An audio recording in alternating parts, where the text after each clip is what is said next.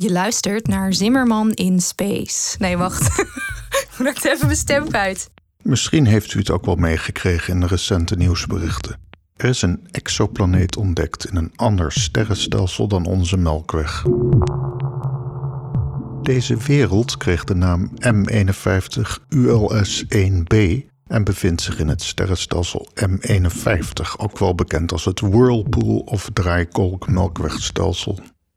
Het siert u als u nu denkt: hoe kan dat nou een planeet vinden in een ander sterrenstelsel?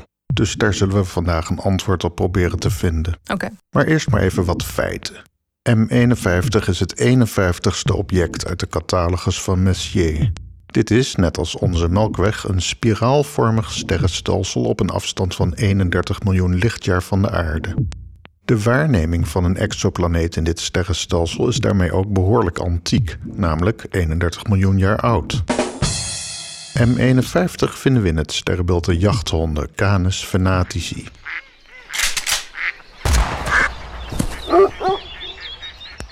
In een beetje sterrenkijker is het draaikolksterrenstelsel in Nederland goed te vinden.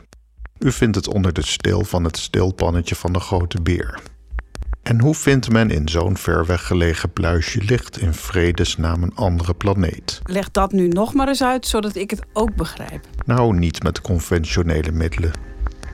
Omdat er in ons melkwegstelsel aan de lopende band exoplaneten worden ontdekt, verwachten wetenschappers natuurlijk dat er elders in het heelal ook bergen exoplaneten bestaan. Het lijkt meer regel dan uitzondering. Maar er eentje vinden is binnen ons melkwegstelsel al een behoorlijke uitdaging, laat staan elders in het heelal. Roseanne Di Stefano, astrofysicus aan het Harvard Smithsonian Center for Astrophysics in Cambridge, Massachusetts, begon de zoektocht in 2018 samen met haar collega Nia Imara van de University of California in Santa Cruz. Hun artikel met de titel Searching for Exoplanets Around X-ray Binaries with Accreting White Dwarfs, Neutron Stars and Black Holes verscheen in 2018 in The Astrophysical Journal. Hun zoektocht had X-ray binaries, röntgendubbelsterren, als aandachtspunt. Dubbelster is misschien zelfs wat kort door de bocht. Want die Stefano en Imara keken specifiek naar systemen waarin het zware object van een duo een neutronenster, een witte dwergster of zelfs een zwart gat is. Bij dit soort dubbele systemen wordt doorgaans röntgenstraling waargenomen en de hypothese van Di Stefano en Imara was dat een dip in de röntgencurve zou kunnen worden waargenomen als er in een dergelijk systeem ook nog sprake is van een exoplaneet. Dit moet dan een vrij grote exoplaneet zijn die vanuit ons gezien dusdanig om twee objecten draait dat de uitgezonden röntgenstraling tijdelijk onderbroken wordt. Een X-ray transit dus, of röntgenbedekking. Interessant detail is dat de onderzoekers in een artikel uit 2018 suggereren dat deze techniek ook gebruikt kan worden om buitenaardse civilisaties op te sporen. Dat zullen we aan het eind nog even toelichten. Op 25 oktober van dit jaar, 2021, verscheen een nieuw artikel van Di Stefano, Imara en collega's met de titel A Possible Planet Candidate in an External Galaxy Detected Through X-ray Transit in het tijdschrift Nature Astronomy. Dit artikel verscheen nadat zij met groot geduld jarenlang gezocht hadden naar röntgendips in waarnemingen met NASA's Chandra röntgensatelliet.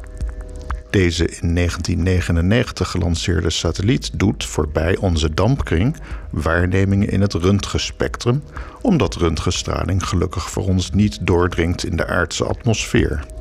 De Chandra werd destijds nog door de Space Shuttle in een sterk elliptische baan rond de aarde geplaatst.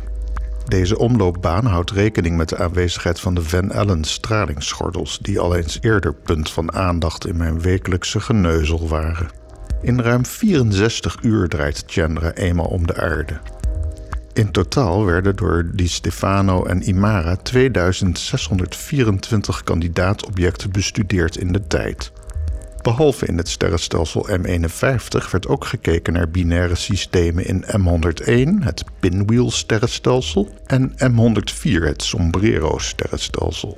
Net als alle andere objecten in de catalogus van Messier zijn dit relatief goed vindbare objecten aan onze sterrenhemel en dus ook dankbare objecten voor amateurastronomen. De zoektocht vond plaats in historische data en in een waarneming van 20 september 2012 vonden Di Stefano en collega's een röntgendip van maar liefst drie uur. Reuze spannend, maar nog lang niet overtuigend voor iedereen. En dat geloof jij? Het is ook een beetje zoeken naar een speld in een hooiberg. Maar het wordt pas echt baanbrekend als er a. meer van dit soort bedekkingen worden gevonden en b. ook waargenomen wordt dat een röntgenonderbreking periodiek plaatsvindt. Of dat bij M51 ULS-1b zal worden waargenomen is maar zeer de vraag, want het staat niet vast wat de omlooptijd van deze mogelijke exoplaneet is. Het kan bijvoorbeeld ook gerust 40 jaar zijn en dan denk ik dat ik deze column niet meer maak. Safe at last. Dat hoop ik ook van ganse harte voor u, want tegen die tijd ben ik, als ik het overleef, een seniele oude man en zou ik mij nog minder aantrekken van wat ik beweer dan nu al het geval is. Maar er bestaat in ieder geval goede hoop dat röntgenbedekking een nieuwe methode is om exoplaneten te vinden, dus ook wellicht binnen onze Melkweg. Hoe kan het überhaupt dat een planeet om twee objecten draait, vraagt u zich wellicht af. Dat is op zich niet nieuw. Er is al een handjevol van dit soort systemen binnen onze Melkweg gevonden. In 1999 werd bijvoorbeeld een exoplaneet gevonden die zowel om een pulsar als om een witte dwerg draait.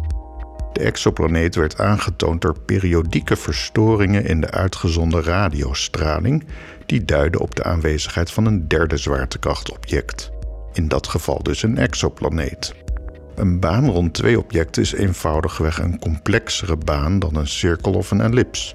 Het vergt dus ook het uiterste van de evolutie om leven te laten gedijen op een planeet die zulke afwisselende seizoenen mee moet maken. Oké, maar hoe zit het dan met die buitenaardse beschavingen? No, it, it must have been my imagination. Dan gaan we weer even terug naar het artikel van Di Stefano en Imara uit 2018.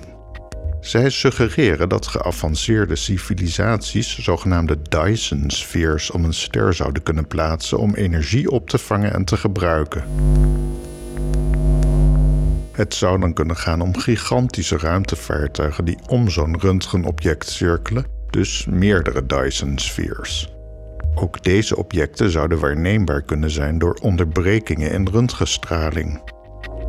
Het aannemelijke aan deze hypothese is dat röntgenobjecten enorm veel energie uitstralen en dus voor de hand liggen als energiebron voor buitenaardse beschavingen. En het andere ding is dat we met telescopen als Chandra en wat in de toekomst nog gelanceerd gaat worden, goed waar kunnen nemen in het röntgenbereik. Di Stefano heeft hier meerdere artikelen over gepubliceerd en vindt dat we ook goed moeten kijken naar röntgenbedekkingen in bolvormige sterrenhopen. Waarom? Ik snap het niet. Dit zijn relatief oude en stabiele sterrenhopen met weinig supernova's, waar de sterdichtheid ook nog groot is. En röntgenbinaries, in de literatuur ook wel XRB's genoemd, zijn minder zeldzaam in bolvormige sterrenhopen dan in spiraalvormige sterrenstelsels zoals onze Melkweg. Redenen genoeg om verder het röntgenheelal in te staren dus. Tot de volgende keer.